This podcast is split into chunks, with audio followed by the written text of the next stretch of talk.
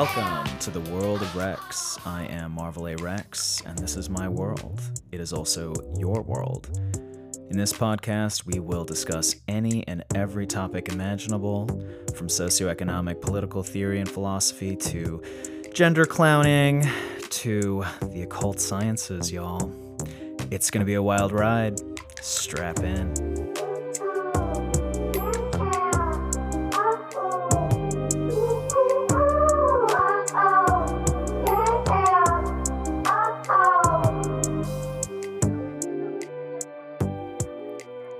Who am I? Who is Marvel A. Rex? Well, I am a true Renaissance person. I do a little bit of everything. I am an artist, first and foremost, an actor, a writer, director, producer, philosopher, and yes, occult practitioner.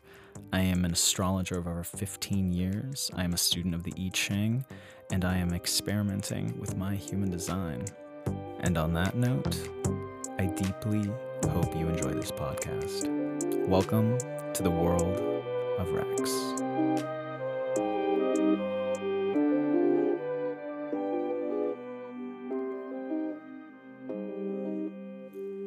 Welcome, everybody. It is Marvel. Rex. This is the energies for March 14th to March 20th. I'm excited to announce that we are in transition. Lovely. I love transition. I love change, and that is what is happening this week, more so than normal. You're like, really? It's changing every week, but we are we're about to start cooking with gas as of the 20th of March, so this is very exciting. We're moving in to some fast times, high times at Ridgemont High, fast times at Ridgemont High. I'm also deeply excited to announce that I have a guest on today with me. So I'm going to give the weekly energies here and then in a little bit, I'm going to keep it kind of short actually. And then in a little bit, we're going to talk to a guest, a special guest that I will announce when she is on. I am so elated to share with her. And I know that you are going to be very excited to hear what she has to share. So stay tuned for that. First and foremost, before we jump in to a juicy week, let me tell you, please feel free to check out my website, marvelarex.com. That's M A R V A L A R E X.com. Here you can get an astrology reading through the submission form at the l- bottom of the page. You can also get basic coaching from me through all of my modalities. I'm starting to open up human design reading charts, which is uh, super cool. And I will be dropping a Patreon page to give deeper wisdom and to talk a little bit more about um, specific things astrology, go deeper with the astrology for those who are curious, and just give you my overall take with lots of really like special Patreon members only content where I can be a little bit more wild than I already am on this podcast. Boy, do I love to be wild. So I'm going to be wild on that. So stay tuned for the Patreon and uh, feel free to reach me at my website to connect. Okay, so let's take a peek at the energies ahead. We start on March 13th with some really. I, I want to actually, before I go day to day, I want to talk about a Florence and the Machine song. It's uh, Shake It Out, Shake It Out. Some of you may know it. She goes, Shake it out, shake it out, shake it out, shake it out. Whoa. yes, I'm singing to you on this podcast. Um, welcome to your Monday morning. It's uh it's got this great line in it where she sings, It's always the darkest before the dawn.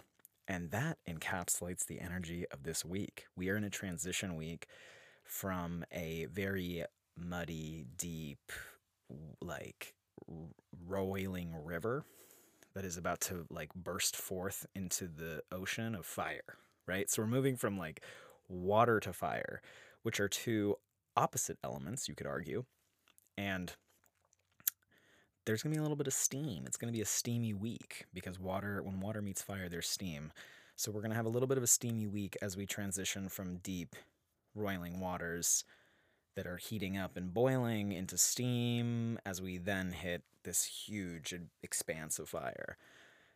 I'm going to break it down in less abstract ways or less elemental ways. But I think just meditating on the line that Florence and the Machine sings, which is It's always the darkest before the dawn, is a great thing to meditate on this week. In fact, if you have access to it, I would listen to this song, and even better, I would dance to this song. Even if you don't really love Florence the Machine, I think just playing this song and like even rocking your head to it, feeling the intensity with which she sings it, because she really does bring it. She really brings it when she sings. Taking a listen to this song this week will be, I think, very healing and sort of a grounding chord in some ways. Music is huge during Pisces season, so we should always know that between February 20th and March 20th, music music is like elevated during this time of the year. So again, take a peek. Take a peek at that song. I love it. It came to me so strongly when I was doing all of my studies for the week ahead. It is always the darkest before the dawn. So we really are at the tail end of a kind of energy that is very emotional, very artistic, very dreamy, a little bit all over the place, illogical, nonlinear. It's a dream energy that I spoke about last week where we are, you know, deep in like visions for our future and we're having glimmers of hope in the midst of the shadow side of, of this energy, which is getting caught in the deluge or getting caught in the deep end and feeling like, oh my God, you know, the, the shadow side of this energy is that you have all these dreams, you have all these really big dreams, and you're like, how the hell am I going to accomplish this? And then you just like go under and you start to beat yourself up. There's a very strong energy of undoing or self undoing that is sort of the more challenging side of this energy. So just keep that in mind that if you can just stay in the, the visionary space and not feel like you have to act or figure it out, this is not really a time to figure it out. We're moving into a time. This is the transition period we're in this week. We're moving into a time where the dream can actually start to become a lot more tangible. And there's going to be a lot of that. That fire energy is like cooking with gas, moving forward, making it happen and that's beginning March 20th. So at the end of this week, you can start to really like put your backpack on, like Dora the Explorer, like, you know, be like, I've got all my things. I'm ready to go on the hero's journey. It is the beginning of the new year in regards to pagan histories, right? Vernal equinox is like, boom, spring begun- begins, the world begins after a major death of winter. It is also the astrological new year. So it's a really powerful time. I always consider this time of the year, the way that I function, I always consider this time of the year the, the actual new year. I never think of January. January 1st is never the new year to me because it's the dead of Capricorn season. It is a serious time. It's the winter on on most uh, in, you know, the East Coast in large parts of the country. It is like just cold, frigid and snowy. And it's not like, yeah, the world is beginning. It's usually like oh, I got to, you know, a lot of people do the like what is it, New Year's resolutions, which is very Capricorn, very serious.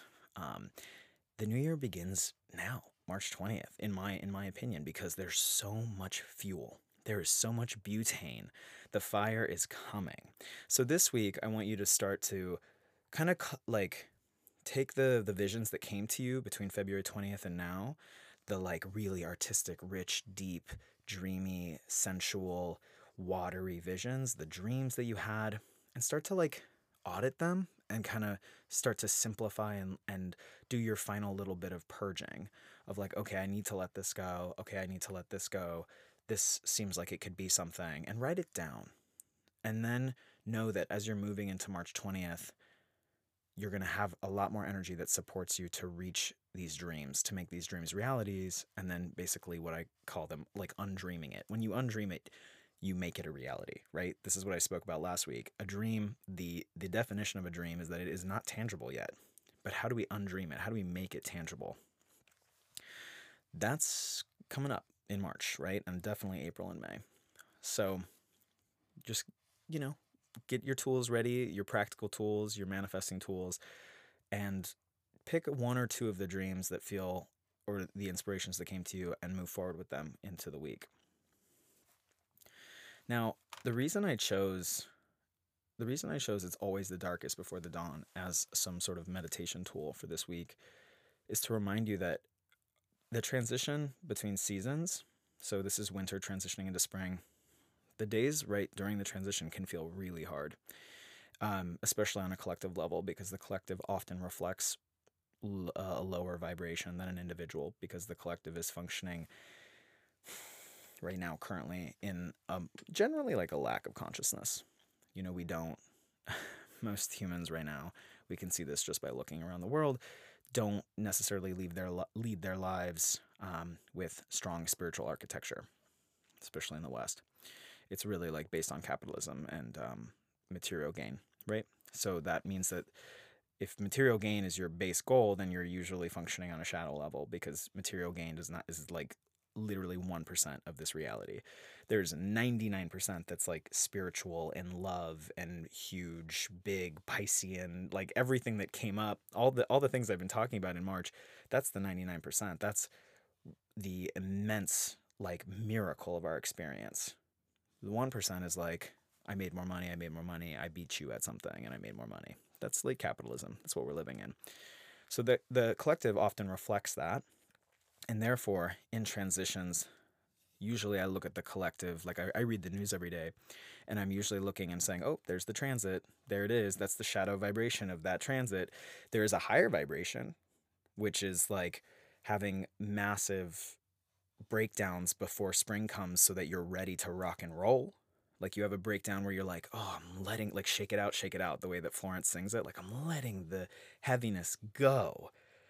And I'm, and like, I'm cutting this out of my diet and I'm putting this into my routine and I'm getting really tight before spring starts so that I'm like ready to manifest with all this fire. And yet, the collective often is just in crisis mode during these transition periods.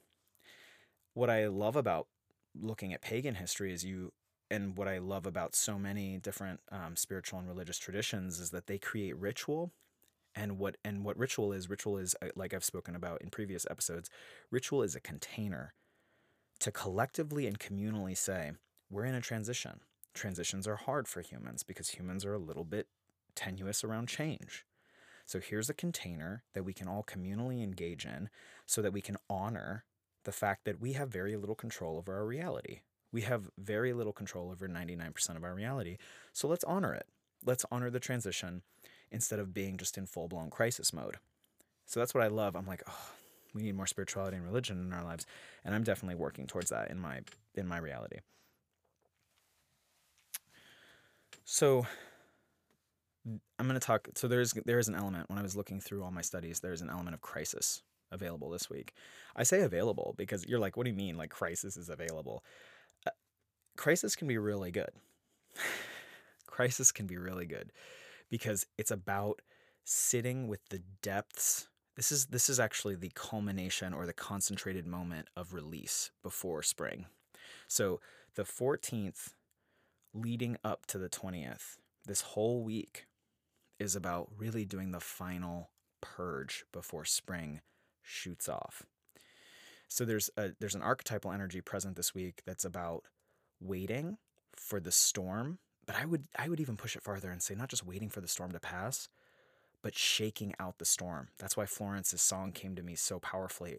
Shake the storm out this week. Do some dancing, do some primal scream therapy, do some singing, like let it out somatically through your body before the 20th as we transition because there is a crisis energy in the air all week what this does when you are somatically releasing pent up energy and emotion that sometimes is yours and sometimes it's not. Sometimes we just like take in other stuff. We take in collective stuff.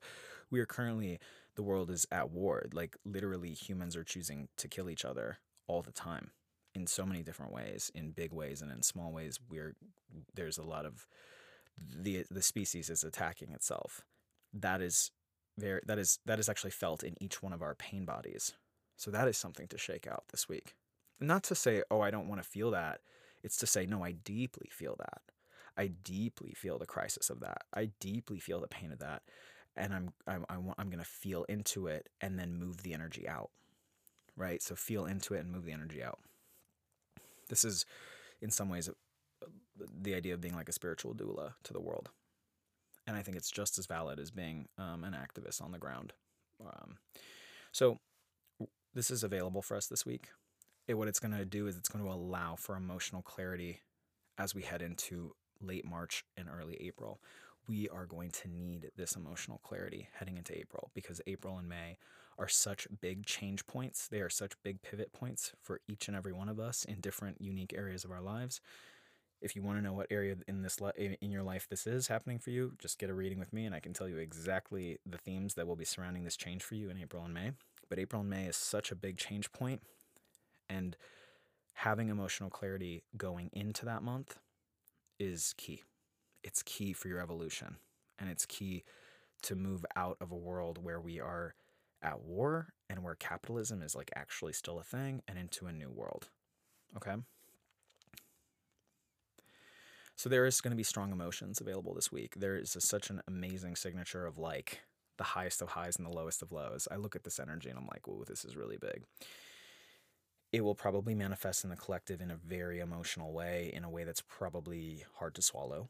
You know, that would be my prediction um, for us as individuals. And I'm really, most of this podcast is speaking to individuals. This is a time for you to be really present and take time by yourself, especially the closer we get to March 20th, take time by yourself to really shake it out, shake it out in whatever way that is for you. If that's swimming, if that's surfing, if that's going on a long walk by yourself in the cold, like whatever it is, letting yourself cry. I've had a few people share with me. Some of my clients have been like, look, I've been really crying a lot in March. And I said it last week like, crying is one of the best things you can do. And actually, if you want to look up, there's an incredible, there's incredible um, scientific studies around like the biochemical effects of crying and how it releases hormones. It helps you really process. It really is like your body, it's like a computer. You're processing pain and you're transmuting pain, which is essentially what this season is about leading up to March 20th. So let yourself cry, you know? Even trying to, like, you know, if you want to induce crying this week, great time to do that. Okay. Wow. Um, so yeah, it's really available to let emotions surface this week. And um, give yourself a couple, even a couple hours. Like I think one thing that's really clear is to give yourself time to let what what I call and what human design calls the emotional wave move through you. Like give yourself time to feel bad. That's the thing that I think is so hard in late capitalism, and what why Pisces as an archetype struggles in late capitalism is that late capitalism is like, no, you have to get up and work at 7 a.m. And no, you have an you have an appointment in 30 minutes. You cannot cry in your car, or you can only cry in your car for 10 minutes, and then you have to shove the rest of that emotion away. Building space into this week before March 20th, before we enter the spring equinox and things start to really, really move, give yourself some space this week carve some time out for yourself to cry, to dance, to sing, to scream, to go into the woods, to go on a hike, to talk out loud. You know, to give you an example, like I I go to uh, a couple parks here in Los Angeles. I go to a Elysian Park and I go to Griffith Park often. And I will turn my phone off. I'll leave it in my car and I will walk for an hour and a half and I will talk. I usually talk to God, but I will talk to myself. I'll talk to anything. I'll talk to birds that I see. I just like, you know, I have a I have a Mercury Jupiter um, aspect to my chart, so I like to talk. I'm a talker. Here I am talking and I'll just talk for an hour and a half. And oftentimes I'm just like stream of consciousness talking. Who even knows what's coming out? And I have epiphanies during that period of time because I'm giving myself an hour and a half without technology, without people texting me to just like feel and process and let things out because I'm a sponge. I'm a Pisces, you know? Okay. So that's something to do. That's something to think about doing in the way that feels best for you. Okay. There's a lot of like darkness that can be revealed this week. There's a full moon on the 17th of March. Okay. So that's another big thing to think about. That is the 17th, which is the third is a Thursday. So this Thursday there's a full moon. There's a lot of health aspects this week. So if health aspects come up for you, if you have something to do with your body that feels off or even feels great, um, this is just the week to pay attention to what your body is saying. That's why I kept emphasizing somatic healing, yelling, crying, um, singing, dancing. This is where the magic can happen this week, is in the body. And again, it's about lightening your load for the fiery season that's coming up March 20th. It's really, really powerful. This is why people fast or cleanse before the vernal equinox. This is why people do ritual before the vernal equinox to be like, I'm rebooting, I'm resetting the computer. And when you reset a computer, I love to use this analogy because I'm such an Aquarian, you have to like get rid of viruses. You have to get rid of bugs in the system. You have to like erase things that are taking up memory and data, right? So, this is what we're doing this week. So, if you do feel like you're in crisis this week, pause and be in be in the wave in a safe obviously in a safe and structured place be in the wave you know i've had moments where i'm on walks and i'm like i i have to yell right now it's gonna freak people out but like i have to do it and i'll do it um, usually I won't yell at people. I will just try to yell in in the in the woods because the woods can handle it. The trees can handle it. Okay. Um, I did say March 17th full moon. I just want to one more time emphasize like the closer we get, March 16th, 17th, 18th, these are times of culmination. These are times of letting go. It is in the area of health. So just keep in mind how your body's feeling around that time. This is a great time to slow down. It's a great time to have communications with people um, to be in service, in community with people. The whole theme of the really next 20 year cycle that we started in 2021 is about how to be in community and how to really be in service to others where you are also being nerv- nourished by the service that you are giving. So this is a moment of of um, highlighting. The moon highlights or shines a light on how are you being of service to your community? Like, are you are, are you? And then what is the community that you're working to build, especially as we come out of two years of hu- community being reshuffled, fractured, truncated. So, how are you moving into a place that takes all those dreams you had February 20th till now and says, Are you living a life that fosters like community? Or are you engaging in behaviors that isolate yourself? And this is where I've talked about addiction and the tropes of late capitalism that just want to pull you in and, and keep you alone and um, existential and nihilistic. How do we move past those things and enter into service with other people? In service that also serves you. Like it's really both. Virgo, this energy, this full moon is a lot about is my body nourished by the service that I'm giving and vice versa. There is a shock element on the later part. So past this, it's really interesting. March 17th, which is that Thursday, there's a full moon, and then the weekend, Friday, Saturday, Sunday. Just be mindful on the weekend that there will be there's going to be shifts. There's going to be surprises. There is a major surprise element at the end of the week. It has a lot to do with relationships and with money. So keep in mind how you are money, beauty, and relationships, really. So those three things.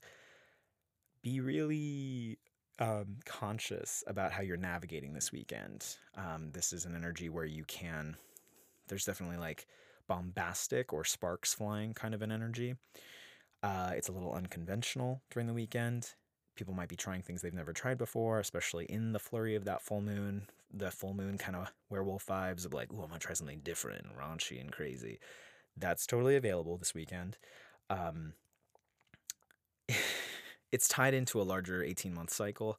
So just be mindful of like, you know, uh, the big theme of this year, as I've said in the first episode, my big episode on 2022, is about thinking about things for the long haul. This is really like long haul or sustainable formatting energy. So, like, are you making decisions that are impulsive and like potentially chaotic based off of emotions that you aren't taking responsibility for? Or higher vibration? Are you feeling your feelings, taking accountability and going into the depth of those feelings, breaking them down, trying to understand them, understanding them somatically in the body? And then on the weekend, are you like, oh my God, I went through that depth of emotion. I have clarity now. I have a little bit of clarity. I feel a little bit better than I did. And I think I'm going to try something new. Like, I think I'm going to do something kind of like outside of my quote unquote comfort zone. So this weekend energy, March 18th, 19th, and 20th, leading up to this the spring equinox, has an energy of like breaking free and being like, I'm gonna try something really different. Really different. And honestly, when I look at this, I think mostly positive. Like I look at this and I'm like, this is actually like a positive break free energy and less of a accident prone crazy time um, like crazy making energy or like full chaos mode this is a little bit of chaos mode that I think is actually going to end well for a lot of us, as long as we are doing Venusian things, which, what does that mean? That As long as we are respecting others, respecting ourselves, having a, some degree of, even if it's unconventional, having some degree of balance, um, having some degree of like, if this works for me, this works for you. If this works for you, this works for me. Like taking into account the other person um, while taking a risk. So there's like nice risky energy at the end of the week that's kind of fun and I think is going to be potentially liberating for a lot of people. Um, this is about getting more in touch with your desire body. Again, in a way that is respectful to yourself and to other people. I say if you have an idea, an inkling at the end of the week, and you're like, I really want to do this thing, I've never done it before, I really want to do it. It's not going to hurt anybody. It's it's not dangerous per se. It might be dangerous to your ego, which is different than it being physically dangerous or like you know emotionally or psychically dangerous. It might be dangerous to your ego in, the, in ego in the sense that your ego is like, oh, I don't know, I don't know, I've never done that before. I would say green light. I would say go. The end of the week is like a little bit of a do something you've never done before, or do something with a person you've never done before, or go on a date with someone you'd never considered going on a date with. You're like, that's not my type. Oh, maybe it is. Um, or I'm going to purchase this thing that I've never purchased before because I want to know more. Um, you might have to assess in the week following and be like, oh, that worked or that didn't. But there is something liberating that is available. Even if it doesn't work out exactly as you planned or you didn't consider all the steps, you can definitely be like, wow, okay, something opened up inside of me because this energy is really expansive. So I love it. I love it as it leads into the spring equinox where all of a sudden we're going to have butane poured all over our lives. There's going to be a match that's tossed as we head into April and May. And it's going to be on fire. There's going to be a lot of energy for all of us. And we're all going to be wanting to like accomplish things and move forward and feel sexy and feel alive. And this is this week, March 14th to the 20th, is sort of like what's the fine what's the final little bit of like cry baby, cry time, shake it out, shake it out, you know, primal scream therapy energy before we burst out into the world, right? And are ready to jump on stage. So that's the energy for the week.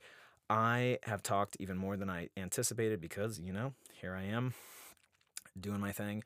We are going to now transition to the interview. So please stay tuned. I am so excited to introduce you to Megan Joy May. All right, everybody. I am so excited to be talking with Megan Joy May. Before I introduce who she is and what she does, I do want to say something that I'm very excited about that she archetypally represents the energy of this week and next week. She's got a late degree Pisces moon, and she was born at zero degrees Aries, which is the spring equinox. So we are talking to someone who is living this energy right now every single day of her life. And I am honored to have her on my show. I have known her for an entire nodal cycle. For everyone who knows what that means, it is nine years, nine and a half years. And it has been nine and a half years of incredible depth and growth and um, inspiration. Um, I have known Megan in many different ways. I am so blessed to know her every single day. And she asked me to share with y'all that she is a visual and performing artist, priestess in training, feminine wellness coach, and facilitator. She is devoted to feeding and amplifying the feminine to heal the masculine through art, somatic education, and her coaching services. She role models taking exquisite care in mind, body, and soul through the ebb and flow of natural cycles and rhythms of life and teaches her clients to do the same. I will I will say one thing. I have been coached by Megan and it is a profound experience every single time. I have I have done quantum leaps of work with her and so I'm really excited for y'all to get intimate with her and understand and hear what she has to say and who she is because this is a vessel of love. She is a healer and take it away, Megan. Very excited to have you. Mm, thank you so much for having me. I'm really grateful to be tuning in from Lopez Island, Washington. We've got an unexpected sunny day here, and I'm ripe and ready for this brilliant conversation. I love that you said intimacy. Um, that made me feel, yeah, very attuned to the the present moment and this this sharing that's about to take place. I'm so happy to have you.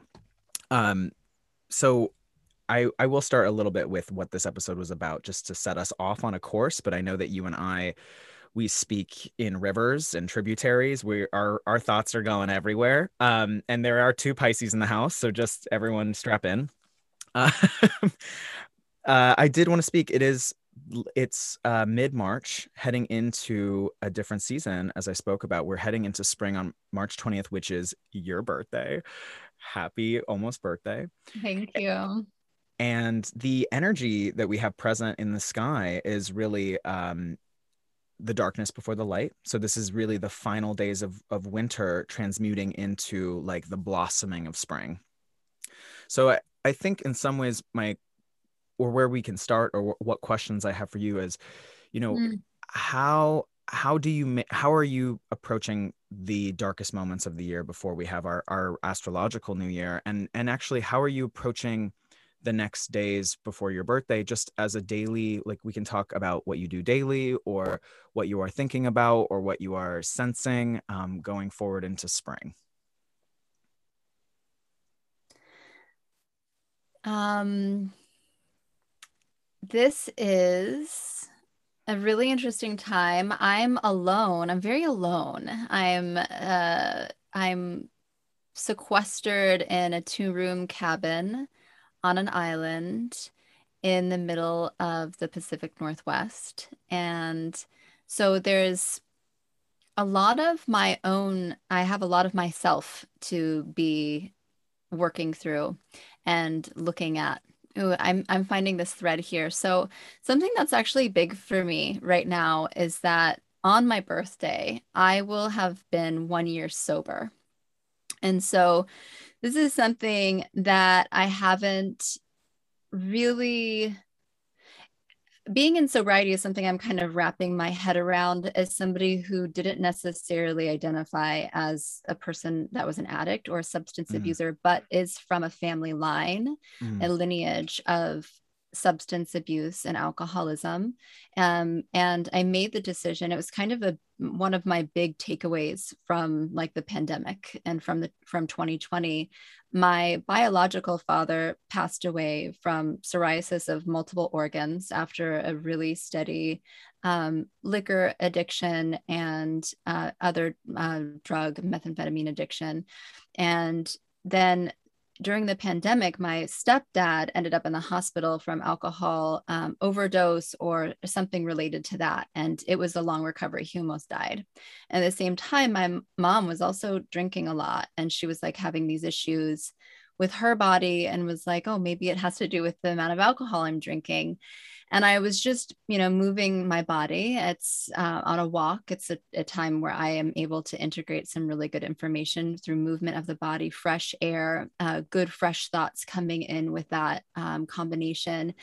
And i I've played with not drinking and not smoking marijuana a lot in my life. And um, it just really dawned on me that it was the next step in my spiritual maturation and that was kind of my piece of work to do in the lineage to really disengage from the storyline of utilizing recreationally and as um, as like self-medicating especially through marijuana. Alcohol's not really ever been like a big piece of my life because my body actually can't handle a lot of it but it's really easy to be in drinking culture you know? It's kind of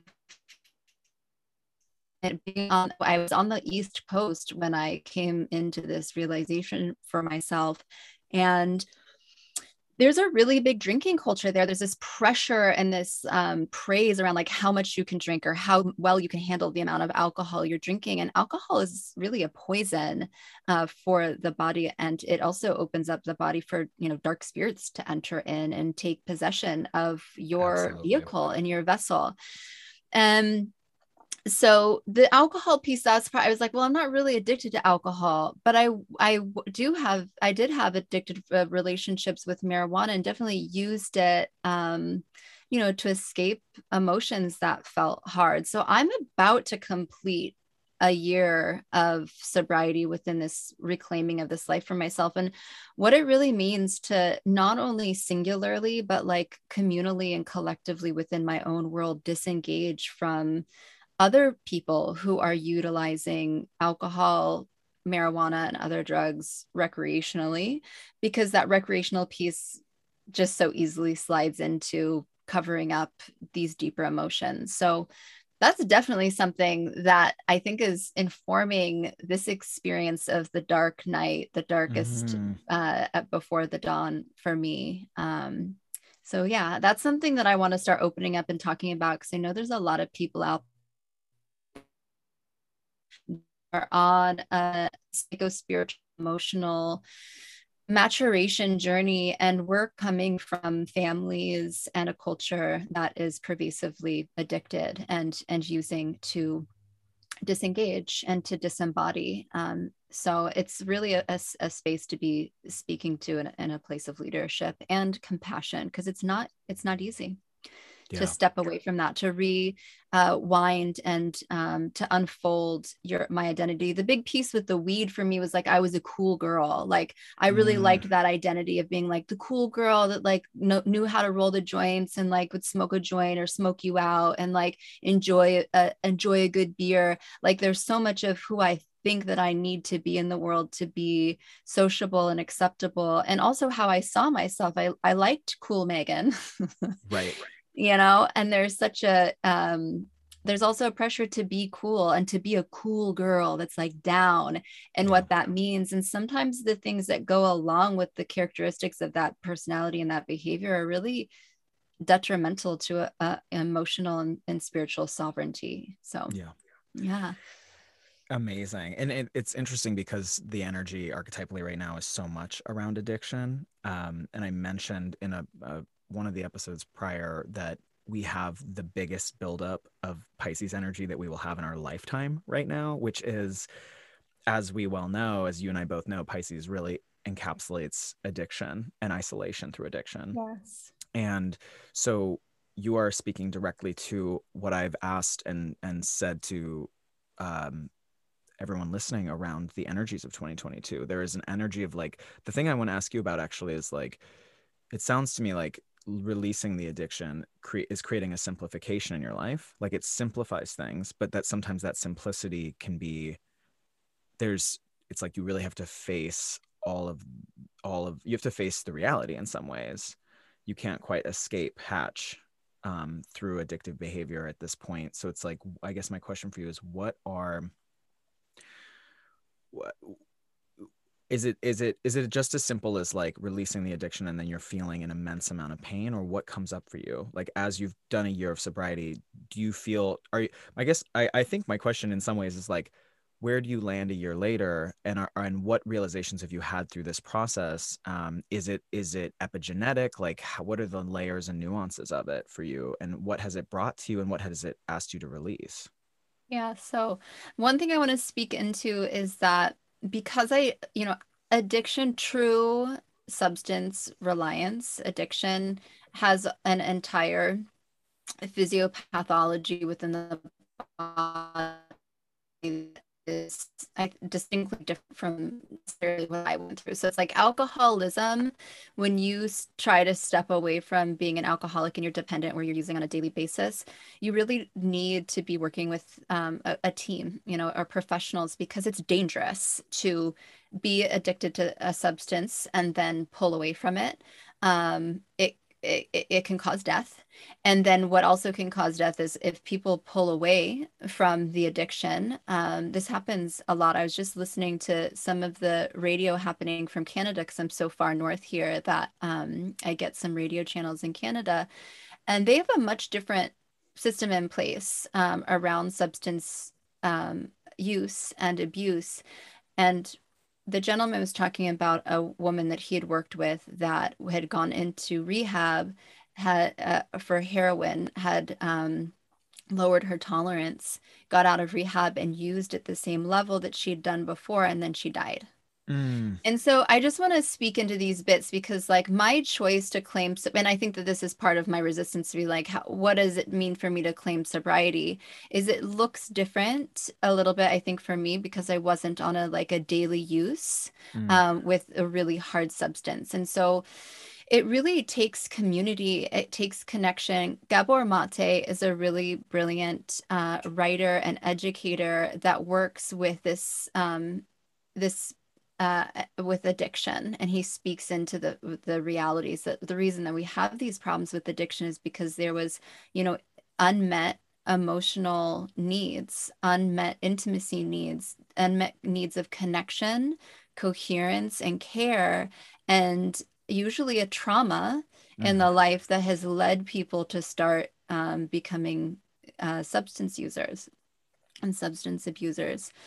So I just the it, it's a big subject and it's not to just be like oh I, I was able to do this no big deal. Like there's just levels and layers of it. If if and also another piece of addiction is that part of addiction a part of recovery is relapse.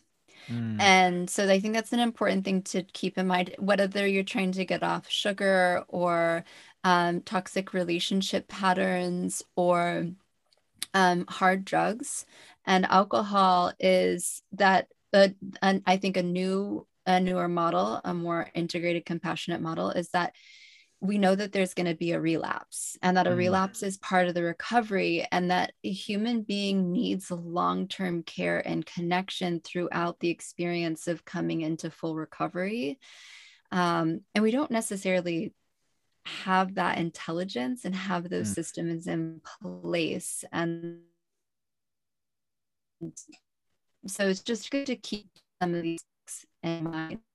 Um, for myself, um, it was a, you know many times around over you know 36 when i made the choice i've been smoking weed since i was um, 17 or 18 and there have been many moments in my life where i've considered quitting altogether there have been moments in my life in the past where i've gone a whole year without smoking uh, weed and then went right back into it and enjoying the you know occasional or nightly cocktail or something like that. It's just like okay, did it for a year and then what? And then what? Like it's good. Like it's mm. no big deal. I'll just keep doing it again. So for me, it was like coming to a final a point, a point of realization of choice, uh, precipitated by awareness that this was the time for me to really to choose this and that um and so that's an internal experience and that's a very personal experience. And then from there, it was like telling some people, like, I don't do this anymore. It was telling some of the people closest to me who do recreationally and would more or less consider it like, um, uh, responsibly use marijuana. I had to be like, I don't do that anymore. And I don't want to do that anymore. And I, I need you to know that I don't do that anymore. Um, so it's, it's claiming that within a small a small group of people too. So it's like, I need you to see that I'm not doing this anymore. And I need you to not like pressure me. And that's a big mm. thing too. When you start, mm. when you step out of addiction, you at least have one relationship that's really important to you where you're codependently involved in that addiction together. Yes. Absolutely. And sometimes it's an entire community. Yes and so there's kind of a sense of con- you're you you pull away from a, a, a connection a sense of yes. connection a sense of communion with uh, with a person or a group of people around a certain activity or substance. So that's something to keep in mind too. So then there is a period of like loneliness. You know, mm-hmm. a big thing for me now is like, am I going to be able to find a partner that doesn't occasionally like drink the alcohol or smoke weed? Because I'm feeling so protective about it is like I don't want it in my home and I just don't want the energy of it around me. Yeah. I don't want the occasional energy of it. Yeah. And I'm also like, but I also don't want to be with some it's like I, I don't I'm not coming from a place of like really hard addiction. So it's like to find that person that's like spiritually and emotionally just been like, I don't use these substances. It's not an issue. It's not like something that I want to do sometimes or anything. Yeah. And and that seems in my own mind, in my own consciousness, I'm like, that person does that person exist? like, yes. Does the person exist that doesn't like to enjoy the occasional responsible beer?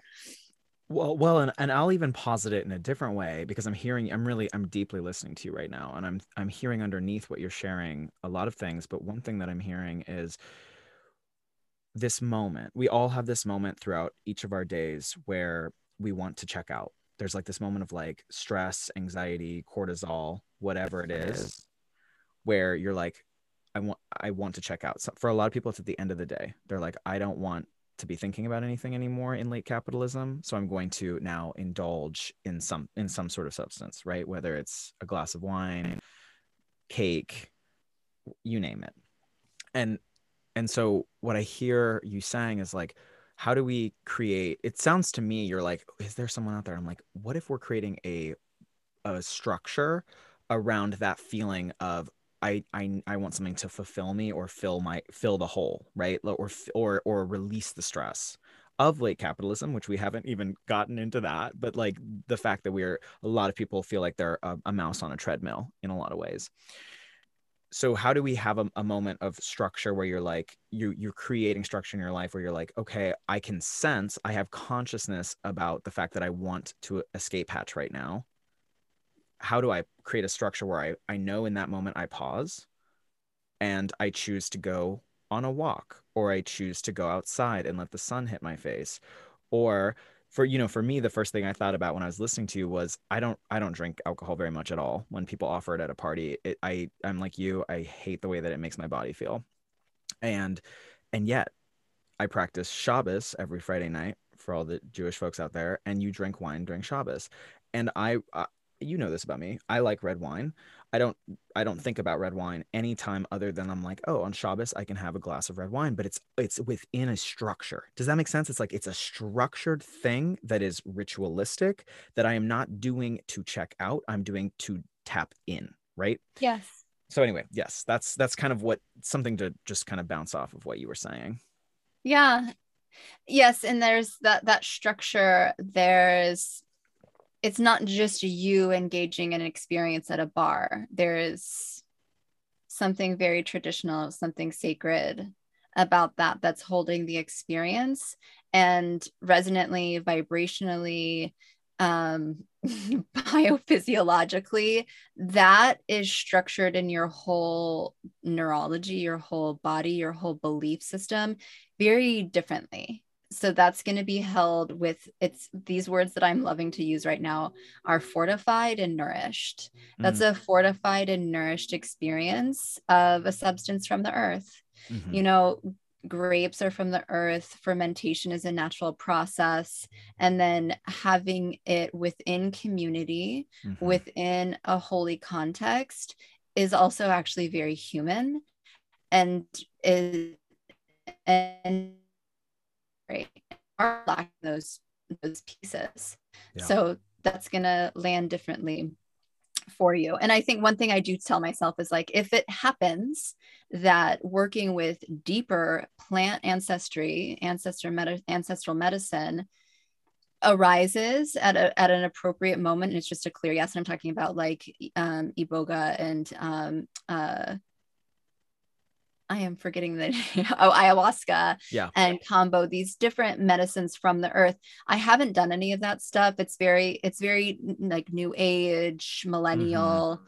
It's very white woman spiritual to like dip into those worlds and so th- there's it it's i think there's a there's clear channel and communication there where necessary and there's also an ability to be doing it incorrectly however if it showed up in my life and everything was like this is the right time to like commune mm-hmm. with the ancestry of the earth through this particular spirit i would do that yeah because yeah. it would be contained biophysiologically within my belief system and within my path in such a way that it would be able to land and then i would also take time to integrate it yeah so that does feel really different mm-hmm. um i also wanted to say you know you'd asked is this for me is is what i'm finding that's unwinding or spy that i'm spiraling through mm-hmm. epigenetic and like yes mm-hmm. a, another friend of mine spoken to this experience because she comes from a family of an of addiction and she's trying to heal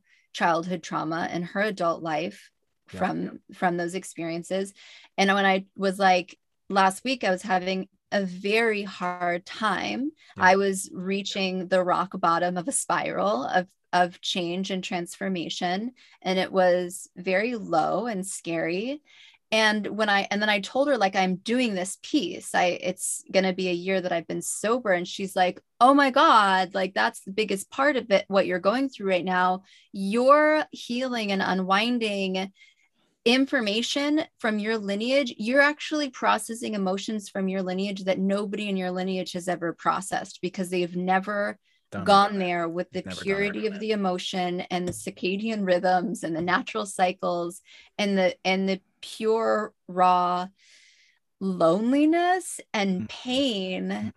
that's within that and so it's not easy to come back into the body. And so it isn't easy to come back into the body. And, and I'm, as you know, I'm, I really love the body as a mm-hmm. person that loves the body. Human design, vessel of love. Here we go. Yep. And I'm in a somatic facilitator,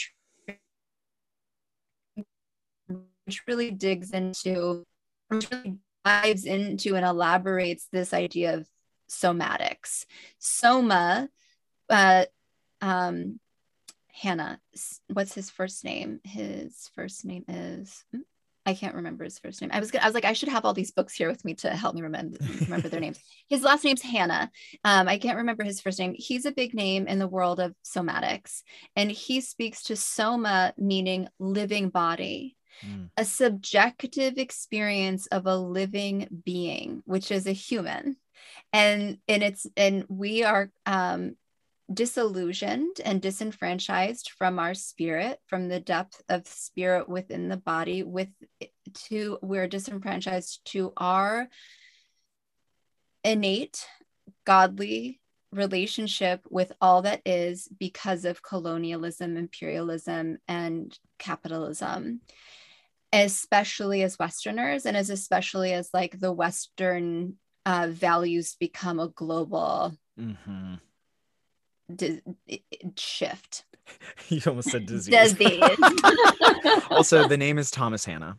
Thomas Thank Hanna, you. Somatics. Yeah. It's, yeah. So Thomas Hanna, and I just, you know, I want to give that, and, and that's just so beautiful that we're looking at this body. We're not taught. We are miseducated. We are um, indoctrinated to a very different neuropathology.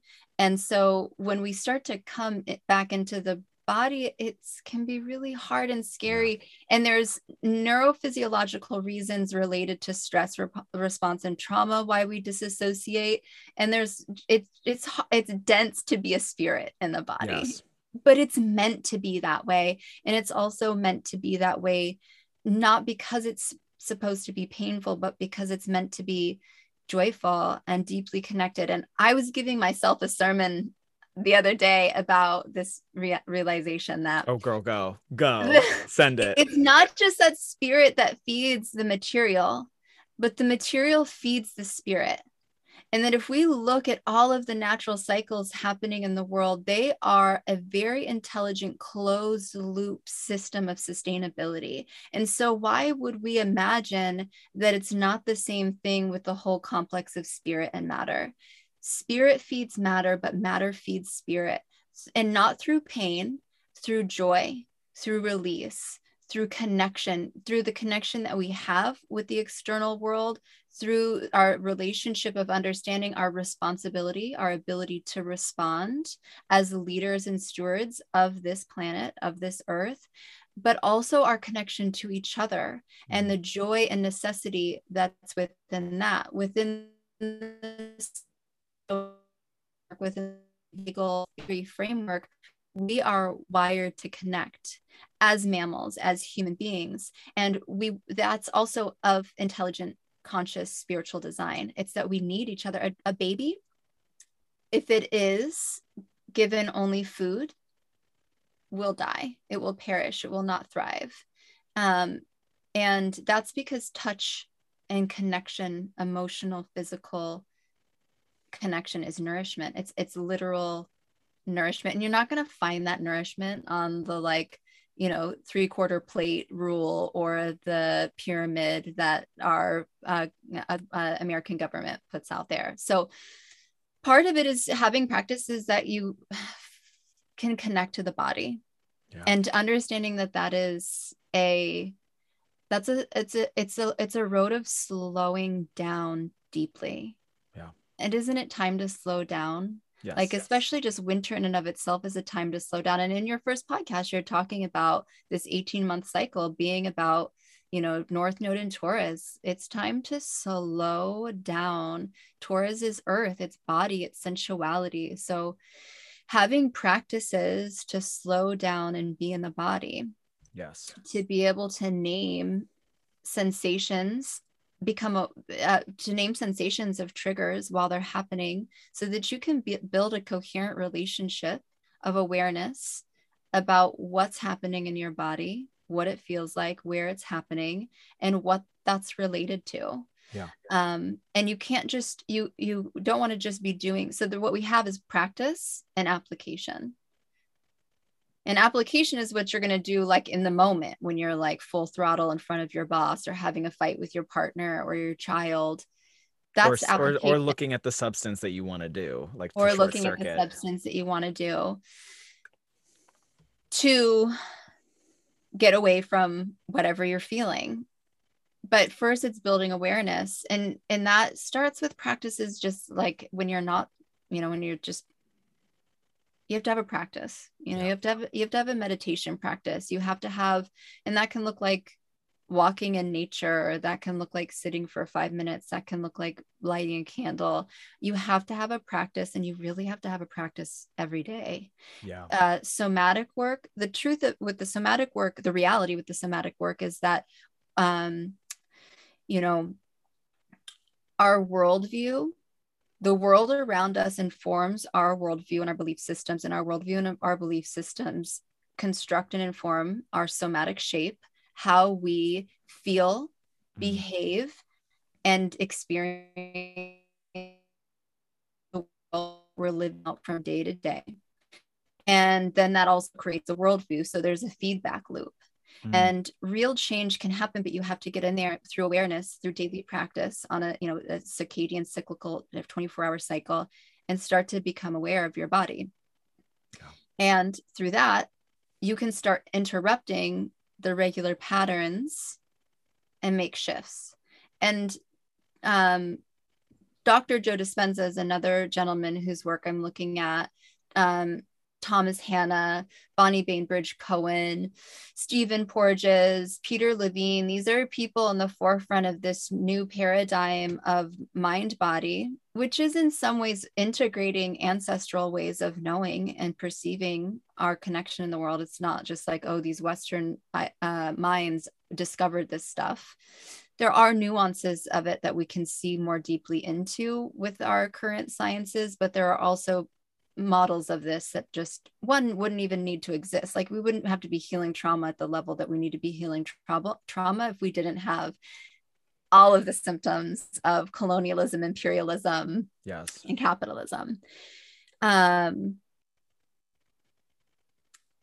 the the big teaching is that in the the truth and the beauty and the reality is that the body heals itself that the body can heal itself but we have to participate in that through awareness and through consciousness yeah. of our bodies being living systems um, so part of what's getting me here and through this mm. is re-relating to the body practices of of relating to the body yeah what do you do on a daily basis? I mean, I, I'm thinking of my own life and I'm like, I have a few things that I know I do on a daily basis, um, some of which sound incredibly mundane, but I know that you, as someone who's a sixth house stellium, which is sixth house in astrology is all about daily routines.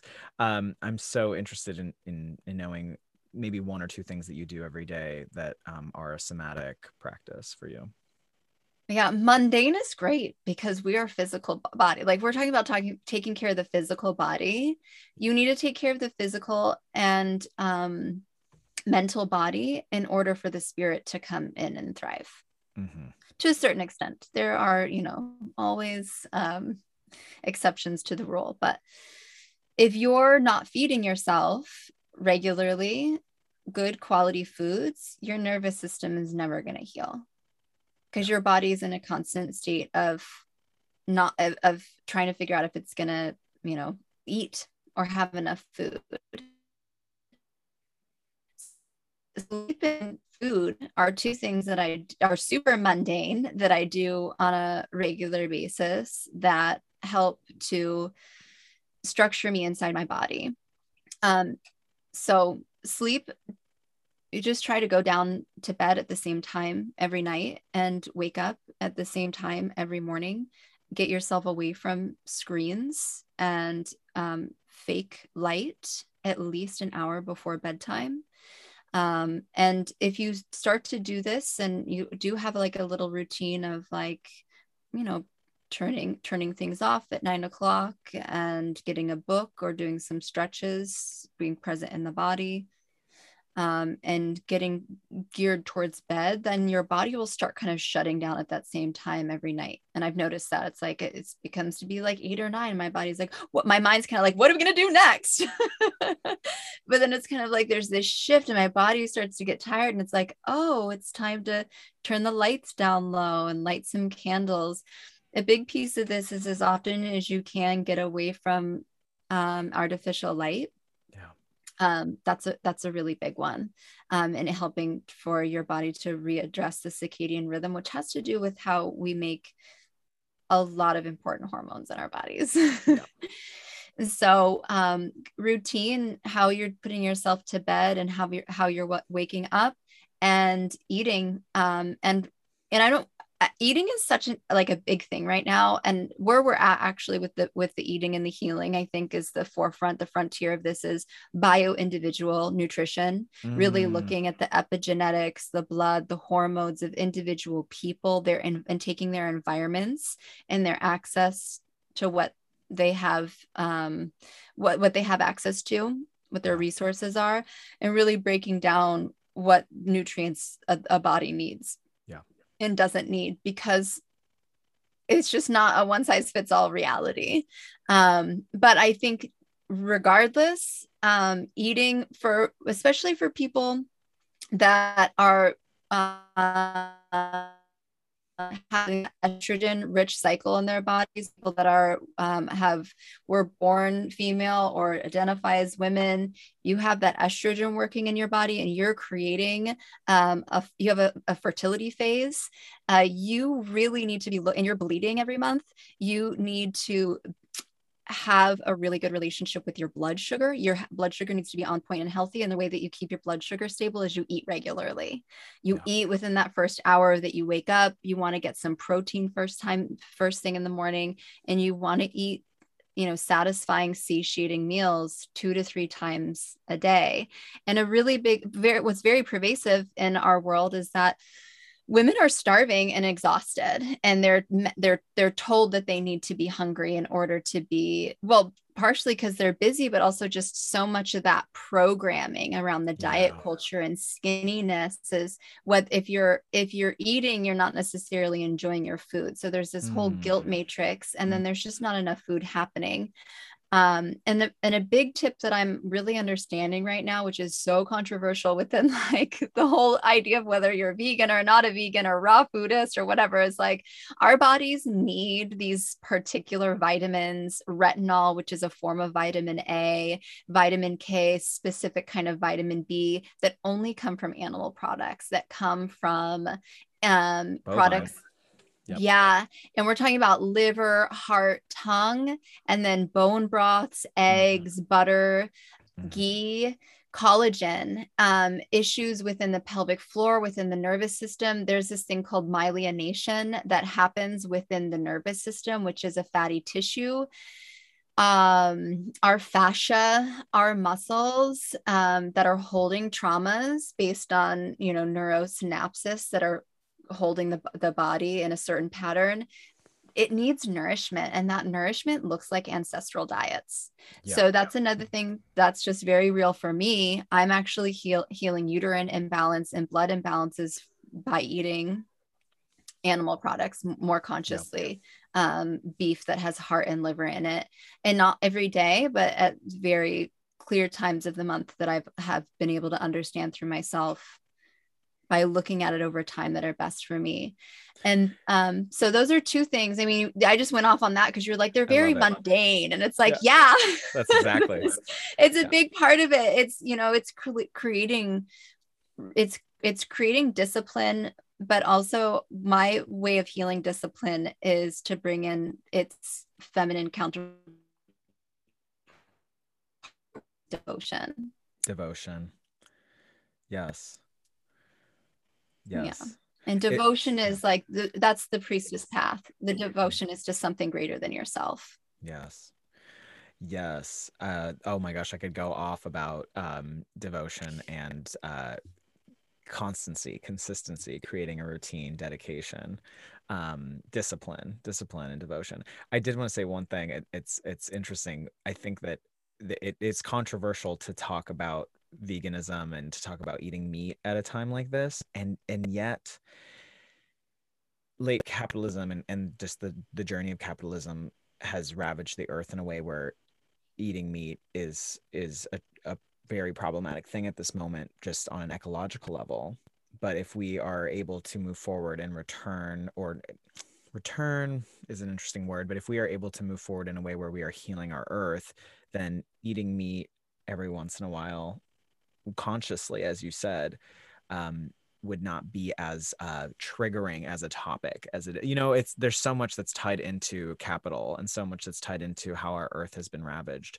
Um, and those are deeper conversations we can go into in terms of like why like where, where and where do we go. But i also really re- relate to you in the in the red meat category. There's um, I I did try veg. I was vegetarian. I was vegan, and um, both of those um, modes of eating really, really did not serve me. Really did yes. not serve my nervous system. I'm not hating on it because it works for some people beautifully, but it they really didn't serve m- my nervous system. My nervous system. So yeah. um, and I think something that you're. I just want to take it a little bit further and say that one thing that you're saying, and I will build off of, is if if you wake up and you're not eating um if you're not sleeping at a regular cycle and eating at a regular cycle or regular cycles then when you have any sort of stressor out in the external world you're already setting yourself off on a fractal that's going to be chaotic. That's let's just be real. But but even before that if you have let's say an interaction with a stranger on the street that is challenging in some way or another if your nervous system is not nourished you will not handle that situation with a degree of love compassion um, uh, uh, respect for yourself or the other person and it creates a ripple effect on every single person you interact with. You're not able to have that level of like I've noticed when I'm in a really good dedicated flow of taking care of my physical body, this is so North Node and Taurus, and I love it because you have North Node and Taurus. Um, if you're not in a regular flow of taking care of your body, then every emotional interaction you have with somebody is uh, often messy, often chaotic. But when I'm really in the flow, I have enough room to actually pause in moments when I feel triggered or when someone says something or takes a tone with me that feels like it could be a, a you know, you know it could be a claw it ends up not being a claw because I'm like, I'm good. I'm just gonna breathe through this moment and kind of wait a little bit. you know, mm-hmm. without my nervous system yeah. firing off on all cylinders, uh, fight or flight. Yeah. yeah. And I also just want to communicate that I realize that talking about things like access to rest and mm. access to nourishing food on a regular basis is a privileged conversation. Absolutely. And so if you're privileged enough to be able to attune to a regular state of rest and nourishment, then your your ability to respond, your responsibility is to attune to that to the best of your capacity so that you can show up and continue to create more equity and reality in the world where that is available to more people. It's not a baseline of everybody having less because people don't have enough. It's that those of us that are resourced have got to do the work to be able to bring forth what spirit needs us to bring forth at this time.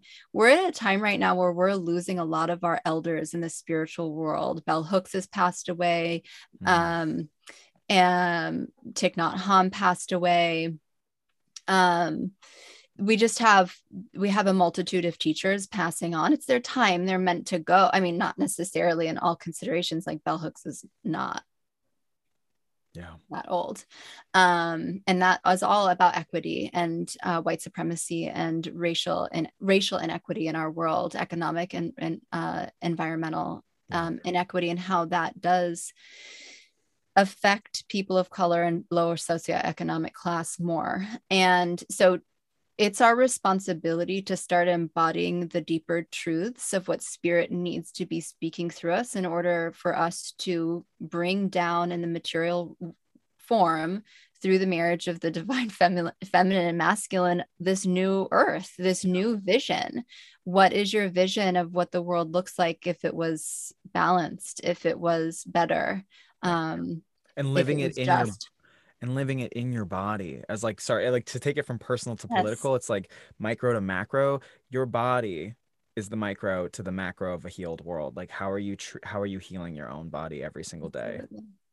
yeah absolutely So, and I, yeah, um, I, I want to, I wish I, there was more like I could just, whew, whew, whew. And another thing to do on a daily basis is to, um, when you rise, spend some time scanning your body and your mind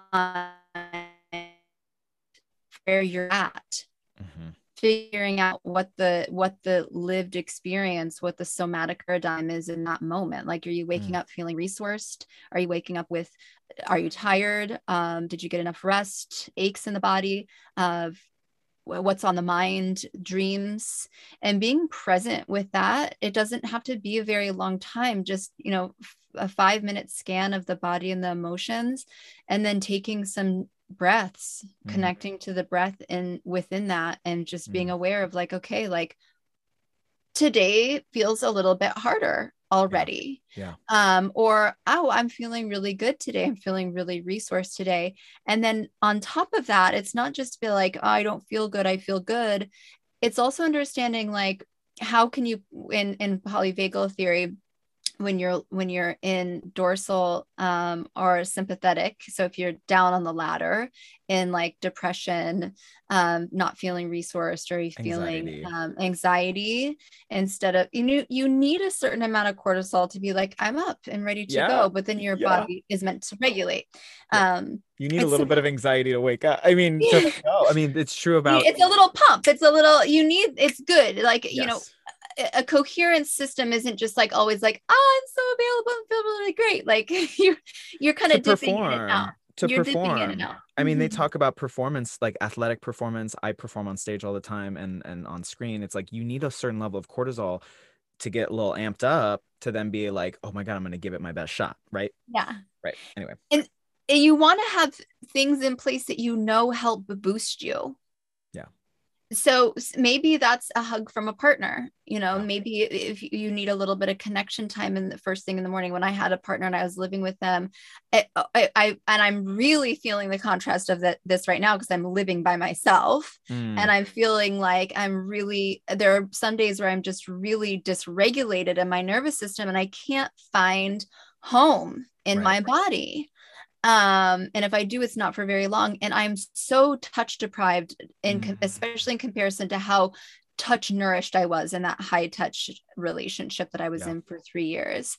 And so maybe it's connecting with and it can be an animal. It can be a cat. It can be a dog. Um, it can be like a, it can be a, a, a, mammal creature. It can be a human creature. And yeah. you can be creative with that and clear with that. Like i'm i need some i need a hug this morning or i need you know 20 seconds is uh, you know 20 30 seconds baseline is like what your body needs with that conscious consensual touch, touch to get it to start to get those uh, good uh, good hormones and fluids flowing.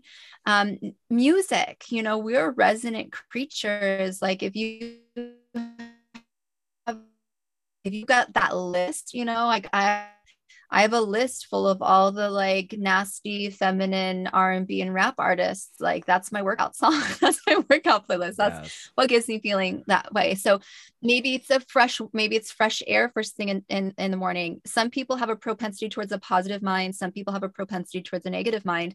And working with understanding where your mind is on a regular basis, you can start to build a toolkit of resources that helps you to shift you. Yeah. Um, yeah. But it also starts in being with what is. Right. A lot of somatic work is not just like pushing ahead and trying to be away and, and trying not to feel the thing. It's actually the medicine, the reality of healing some of these deeper patterns of trauma and addictive stress responses to our mm-hmm. world is go- slowing down and finding the ca- the capacity to be with what is. Yes. Yes so it's both and you know but you also got to you know you got to depending on the depth everybody's experience is is their own and their path and their journey to wholeness and what wholeness looks like is individual. Yes. And it's interesting that you say like slowing down into the behavior or slowing down into the the being where it is meeting you where you are at right? Because just archetypally this week the energies that are available this week that's really you just kind of encapsulated it sitting in the utter darkness. Like that's and just being in it. I, uh, a mentor of mine talks about i'm to use a i'm to use an off the wall example here we go. But he my one of my mentors talks about um he had a young man reach out to him and, and was like i'm addicted to pornography. And my mentor was like go and watch go and watch go and watch it. Go and, instead of being like no no no no no i mean we're to set up a system for you to not do it instead he was like i want you to watch it. Now that you've told me your consciousness is already starting to shift you understand that you have that there's something you need to just be present with he's like be really really present with it while you're doing it. I want you to be deeply deeply present and do it. And he's like watch so much of it which might not be that may work for some people may not work for other people. I'm not saying that this is the answer but I, what i like about that example is that it frees you from in some some ways the most powerful emotion which is shame. It frees you from that process in some ways or at least loosens that process where you're like okay i'm just going to be with this thing deeply and profoundly. And at least in my experience with my addictions i have had moments where when i let myself just be with the thing that feels hard or feels like maybe the world would judge me for if i'm sitting with it pre- in presence and not judging myself in that moment something does shift. It has always been a shift where i'm like oh this isn't long-term nourishing. This behavior is not long-term nourishing it doesn't mean that i can't it doesn't mean i'm going to stop today but it just it, that that little grain that like or or seed that sprouts in that moment is powerful and has changed my life. You know i look back and i'm like oh i don't do that anymore. Oh great you know i but i i was able to just sit with it which i love that you brought that up. It's really powerful.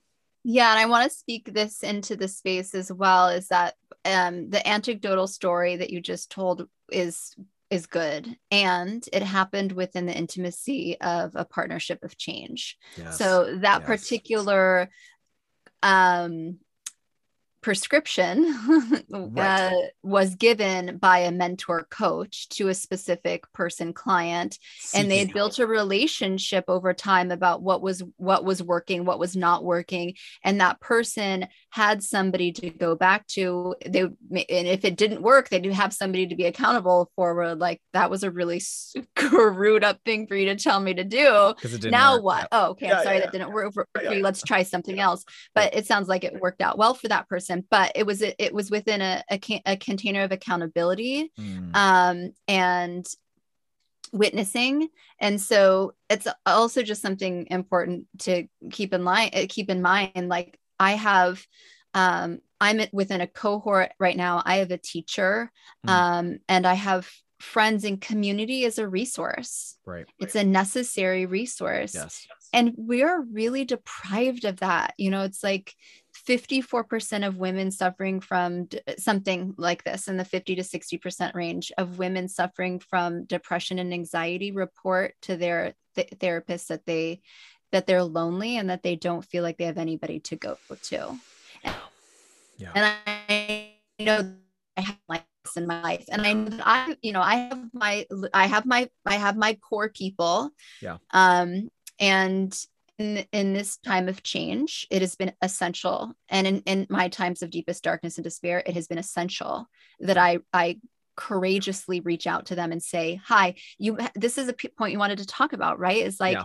um yeah. this is about the 36th gate i think it's yeah, like darkening the light Mm-hmm. you have to be willing to be like, I know my middle, like for me, my name's Megan Joy May. I know my middle name's Joy and I have blue eyes and I'm the one that's always strong and always has everything together and says all the things that's helpful, but I'm actually really struggling. And I had to uh, be able to be like, hi, people in my life that love me. I'm really struggling. Yeah. And that's a very vulnerable. It's very intimate and it's very courageous. And it's and it's a willingness to be like, I part of what I've gotten by on in the neurological system that I've been working within my whole life mm. is that somebody else has it worse. It's mm. not that bad. Oof. Yeah. Oof. This is such a trap. It's such a trap. I'm really just starting to deal with that right now because even after I reached out to my core people, I wanted to be like, "Ooh, like I guess I'm fine. Like, sorry, like I, I don't. I I wanted to kind of backtrack, or I even uh, there was like this place where I wanted to backtrack on it, and there was a place where I wanted to be like, "No, I really am not good. I didn't want people to think that I was just crying wolf or yeah. that I don't deserve to be cared for and looked after. So um, maybe that's a good segue for you to speak about that piece because, like, in this transition of the last seven days, I really had to be like, and also for a period of time, be like, not just 24 hours later, be like, yeah, now I'm great. Like, I have to be like, okay, like, actually, I'm still not great. And yeah. it might be a period of time of me being better and then not so good again until I'm fully on the other side. Hey, come on, spring. like, yes. yes. Um, and so there's a willingness too to like sit into the reality that we are imperfect, fallible creatures, very vulnerable. um, capable, uh, um, deserving of love in our fallibility, in our imperfection, and capable of leading other people. Like yeah. I'm a coach, and it's like I'm supposed to just show up as this like a, pantomime this character of like, hey, look at me, like I have all my stuff together and I have all of the answers because you. And if I because because if I do, you'll pay me for my resources. Right. And it's like that realistic to me. And that's not I live from. It's not the place that I coach from. Yeah. It's not the place, it's not it for me. So it's like really, and then, you know, tasting the medicine of that for myself this last moon cycle and as this planets are changing is just like what does it feel like to allow myself to ask for this care that i need yeah and continue to be receiving this care for a little while and not just go into the mask of actually yeah i'm good now yeah i just had a bad day it's like no i'm actually trying to unwind um, a lifetime pattern that's definitely epigenetic and i do believe in another side i do believe yes. in a more resourced um, el otro lado um, yes. other side of this and but then also being realistic and patient and slowing down and being like but i'm not actually quite there with this piece yeah and there's always many pieces right? It's like I, and i was i've been talking with a lot of people uh, there's a theme that's emerging with clients that i work with but also just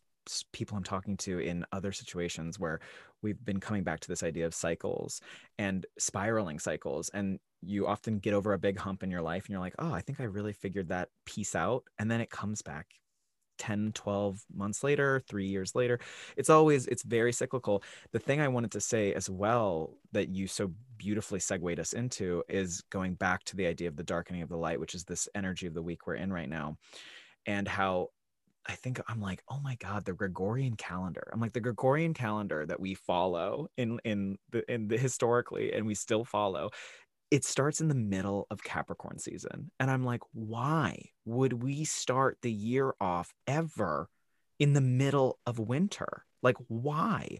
Because what I'm seeing here now is is hearing you share your experience and and what we're talking about is this really this week really is the darkest darkest darkest moment and I took that Florence and the Machine song the it's the darkest before the dawn because we are in the most self-undoing phase of the year right before spring begins which is the new year astrologically and is the new year in a lot of different part like a lot of different thought uh, ideas bodies um, ways of being. Spring the equinox in pagan ritual is like that's the beginning. That's this is the beginning. Mm-hmm. um and so just to i'm just adding a little note of like let's decolonize this in a way. And i i, I do and i know that you have uh, historically as i've known you you have done incredible cleanses before your birthday which is the equinox Yes. And it's that ritualistic way of being like, I'm cleaning myself up for a brand new beginning. Yeah. Somebody else who I was just brought this up recently, and speaking of ancestral ways of being, he was like, I like to do a, uh, for too because you imagine like this would be the time that we were the most hungry yes. ancestrally this would be the kind of yes. time that like all of the resources previously, depending on where in the world you were and your ancestors were, because some places are like, you know, pretty abundant, uh, closer to the equator, pretty abundant all year long with fruits and things like that. But, you know, there's a, you know, we're starving and we're yes. really looking forward to getting through this last little moment of time that's also who knows that's also very that's potentially a colonized perspective of history as well it's like we kind of have to question all of our ideas of this what's been going on in the world. Every you know every time you turn around there's an ar- archaeological site or find of a, a being or a temple that outdates any preconceived notion of what we thought time was. So Right, and right. it yeah so. It's true, and and there's lunar calendars and there's solar calendars, and the Western astrology is definitely a solar calendar, which is typified more in a masculine sense, but by by a more masculine sense, but um, or the sun, solar, male, whatever. We can that's a whole nother wormhole, but it, it is interesting to think about just as a way to get closer to Earth cycles and thinking about how Earth cycles, you know, plant cycles work. Um, but I really like what you just said, where it's like we are this week. If if eh, this is kind of a nugget, I think this week we are spiritually and I think emotionally the most hungry, and Mm. then that we are the most hungry this week, and then beginning on March twentieth, your birthday, spring equinox. There's like I, I used this word earlier in the podcast hope there's like hope like we get glimpses of like oh my god i'm going to be able to eat again and, and we're not meaning literally right like we're, we're you know the whole thing is like let's eat regularly but on a deeper spiritual level um and conscious le- consciousness level like we're going to be fed more and of course parts of the world including where you're at there will just be more light. Spring it's spring forward today um as we're recording. So there just is also more light which is more energy available ultimately. It is more energy available in the northern and southernmost parts of the uh, world and that's it. Like we get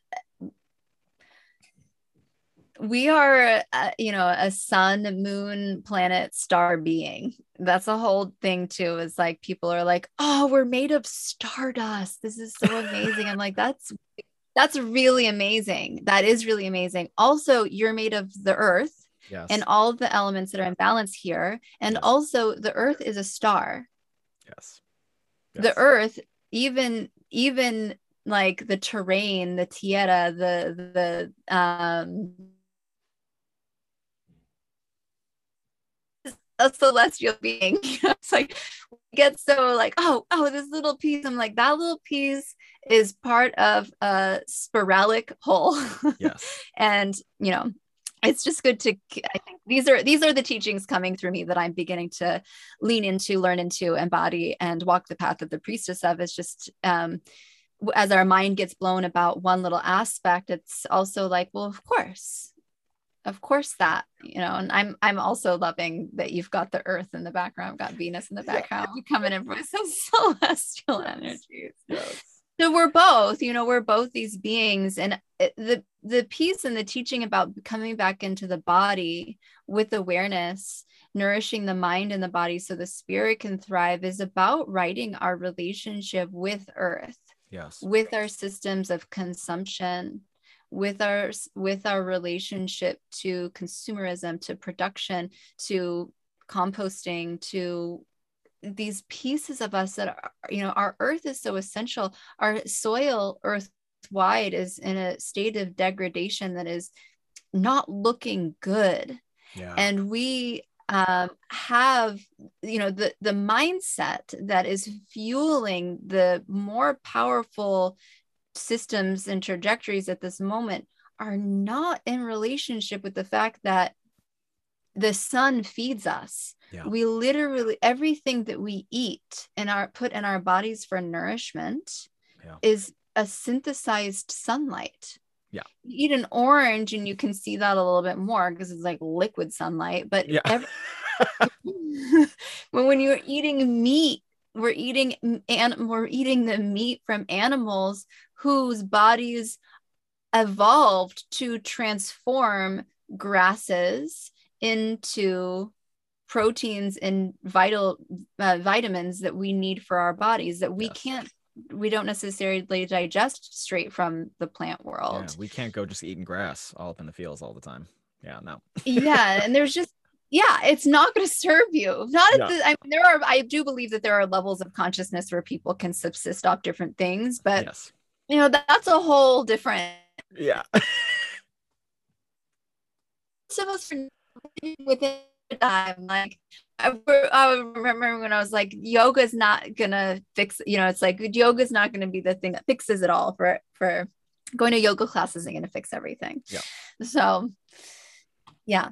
Yes. Yes. We are Earth. We are Earth Body. That's that's the name of my website, or that's the name of my coaching platform at the moment. Um, but it's um, Earth Body Home.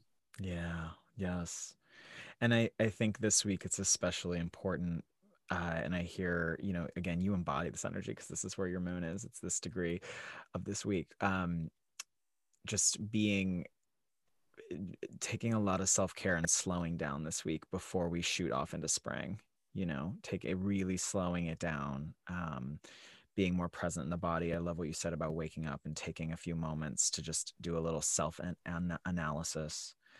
Um, do you have any things that you're going to put into practice this week or or even just to share with the audience? Like what are you doing this week that's like a self-care thing? I just think about late degrees pisces and i'm like this is the time to take care of the baby more that it's more important to take care of the baby than ever before we shoot off into the new year. Yeah um, well, one thing I'm not really, I, I'm not cleansing and fasting right now in my life the way that I used to, in large part because I'm um, I'm healing uterine fatigue and blood imbalances. So that is really the the newer kind of awareness and teachings around that is more like consistent nourishment.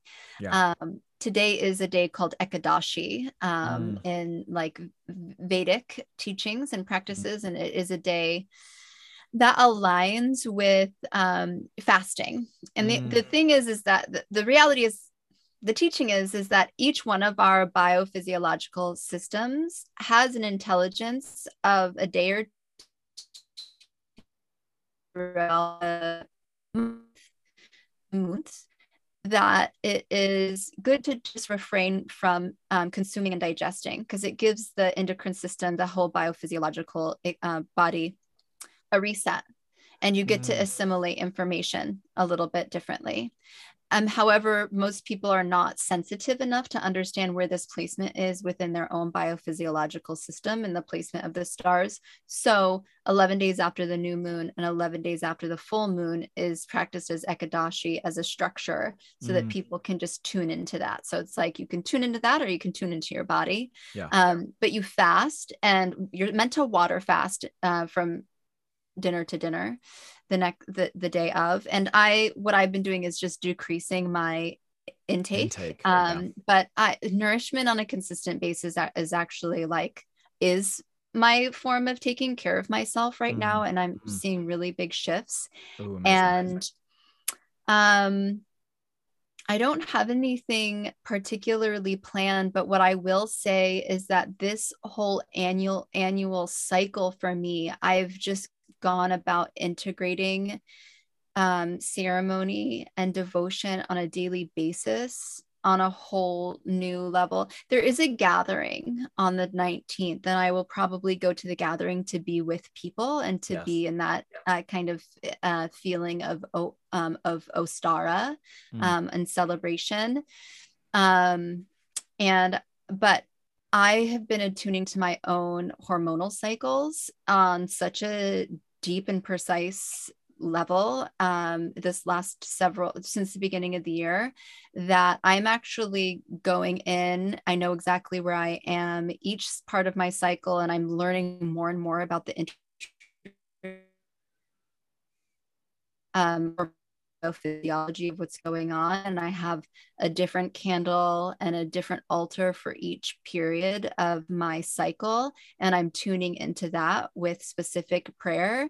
Um, and so, talking about speaking of like, and, and a lot of this is to heal imbalances that were affecting my fertility cycle, which are greatly overlooked in, in the world right now. Many imbalances that uh, women are dealing with are overlooked as normal because they're common, but normal does not mean healthy. Yeah. It just means that the imbalances are starting pain, clots, fibroids, getting things taken out, um, menopause being this like get dried up and wrinkly and don't enjoy sex kind of thing this yeah. these whole these these stories and these teachings this paradigm of the feminine really shifting that and healing my my fertility cycle mm. so you know there's this um from where what i was doing seven years ago that maybe it was more like punctuated by a moment in right. the year and these moments are important for sure, but Yeah. I am grounding them more deeply into a synthesis of the daily cycle and the reality of like how am I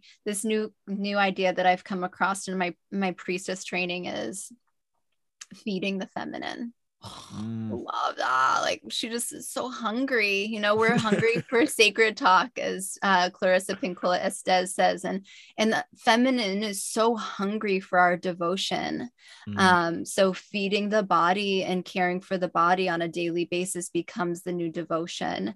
Um, and I've been instead of feeling like I this pressure, this neuroses to do a specific and particular right thing, I'm starting to align a little bit more deeply, you know, and synergizing that daily presence. So Yeah. and keeping that really sacred. Um, so And that's i would i'm just gonna speak that into like that's what's happening. And I have a huge list of like dreams and desires and manifestations that I've been working on for this whole last moon cycle. So that's all very present in me too. Amazing.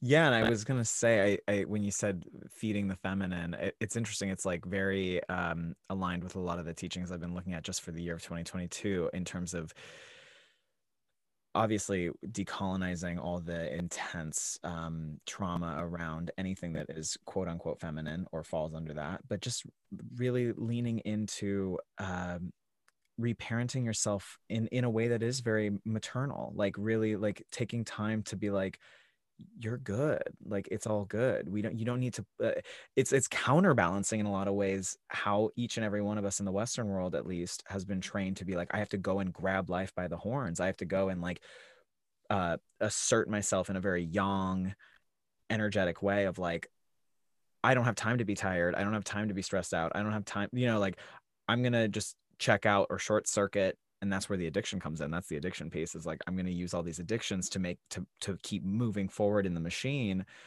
And what i hear you saying is like slow down like re- remother yourself in a way like come back come back to it. And that goes into all the things we've been talking about with the earth as well and the soil.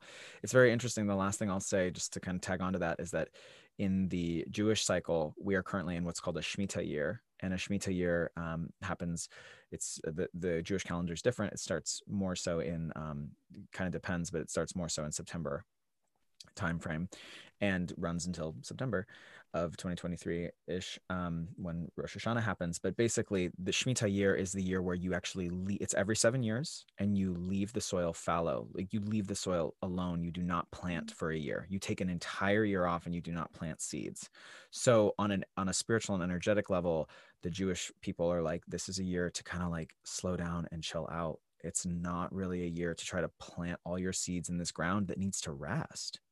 It needs to rest right now. So what do you do in the resting period? And I and I and really I, that's a lot of what I hear you saying is like, especially this week at the end degrees of Pisces, like we're not supposed to be. I, t- I told I talked about this at the top of the podcast. We're not supposed to be like coming out guns blazing this week or trying to approve ourselves or prove an identity. Pisces is about, is about self undoing. This is a week to just like be really present in the resting and the like getting to know yourself on a deeper, more soul level. Um, not so much about what your ego desires, but just about being really present in the body, being a big baby, and and treating yourself like a baby in like a really loving way. Yeah. Yeah. So the last thing to hand it over to you one more time, how do folks get in touch with you? I will say one thing before you go into that. I every coaching session I've had with Megan has been really really profound. I am uh I think I'm I'm I'm very very open in general, but I also think that I give a lot of pushback in my healing process. We all do. Our egos are like, I don't want to heal. I don't want to feel the pain. Um, and you have been so patient with me through my process. and when I look back at all the work I've done in regular kind of talk therapy with other folks, um, your work in contrast with me has been a quantum leap. Like I've done so much healing with you in such a uh, just a much shorter amount of time because you're so present. Um, I mean, of course, our designs work really well together, but I think re- regardless of of you and I specifically, I just want to say to the audience that your your your presence is unparalleled in in terms of people I've met on this planet and being being with somebody right now instead of like on the social medias and and trying to figure out what everyone else wants being present with another person is life it's life transforming and it's the work we need right now it's the medicine we, we need right now. So i have had that with you every single session and i've loved it um, and i'm sure i will actually come back to you for coaching sessions. I'm positive of that. So how do folks get in touch with you? You know what kind of work do you do? Do you want to spend a little time talking about that just really briefly before we um, end the episode?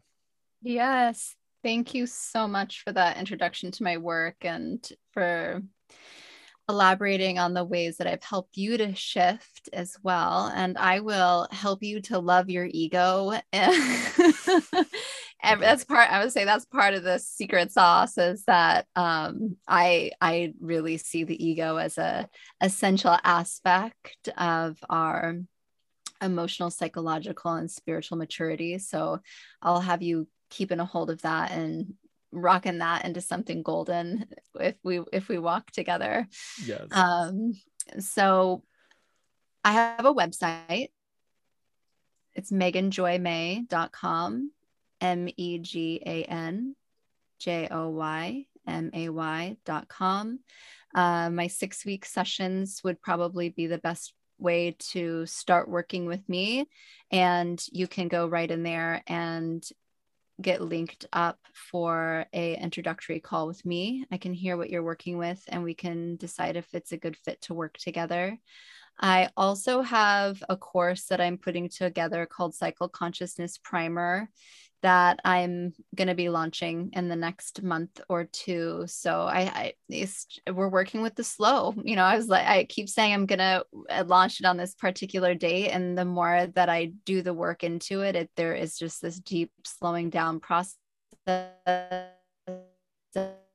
slow down, I keep deeper and deeper uh, nuggets. And i'm like oh this is part of this course and this is the mm. teachings that are going to come forward here and now it's more integrated in my body and it's going to really come through in a more um, authentic place. So that's uh, if you don't want to deal with social media i have that website. And if you are on social media you can find me at megan joy may art.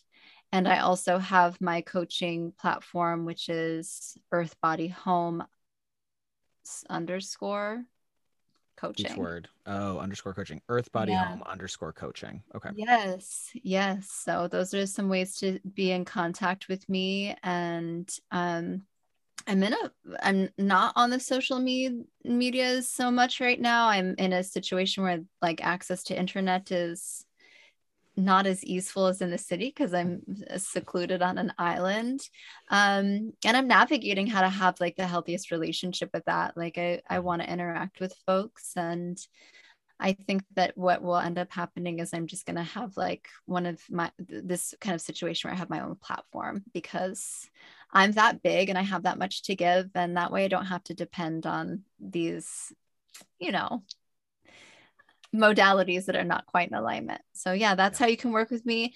Right now, some things that I'm thinking about and wanting to work. Um, I I work with. Uh, I'm a certified spiritual coach. I have tools that integrate uh, higher self, uh, relationship with spirit, ritual, and religion. So that can look like transitioning your faith and your religion, or trying to reconnect to something that feels like it's coming from the depths of your being and your heart, so that you can feel resourced in spirit on a regular regular basis.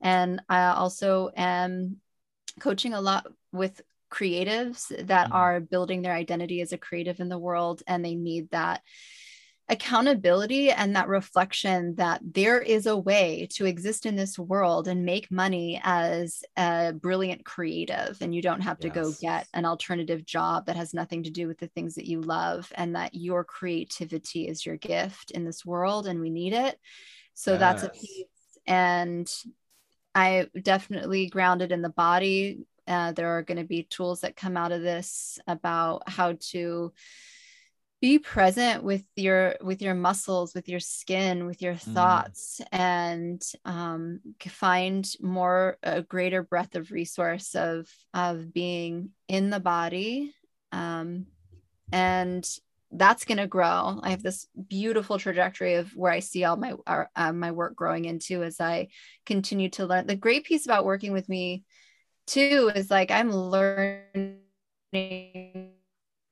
all the time with this somatic facilitator program. So I'm just like bringing this like fresh breath of of resources around how to be in the body and how to come home um, to the experience of that. And so that's going to be a, that's going to be a big piece of working with me. So if you're trying to address depression anxiety um, overwhelm in terms of what it feels like to be in your body i'm, I'm going to help you out and feeling uh, capable of of addressing some of that stuff and getting on the other side of it.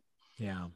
The last thing i'll say before we hop off is that the somatic work that you and i have done through phone calls through zoom um, has been so deeply helpful and key and it has differentiated all the work I've done in talk therapy. You've, you're really bringing it down into the body, even over the phone, in a way where I'm like, oh, this is, I'm able to integrate some of the harder psychological stuff because we did this section of somatic work at the beginning or we did somatic work in the middle of the session just really powerful how we are we forget that eh, you know the the body is is the mind is in the body it's a vessel and um, you can unlock information from every single part of the body. So that's why you have to do that kind of work. Yeah. Yeah and coaching is really about being with the present moment. You know that's a big differentiation between coaching and psychotherapy whereas psychotherapy might deal with deeper traumas and older hurts um, and and coaching is like what's happening right now in the present moment?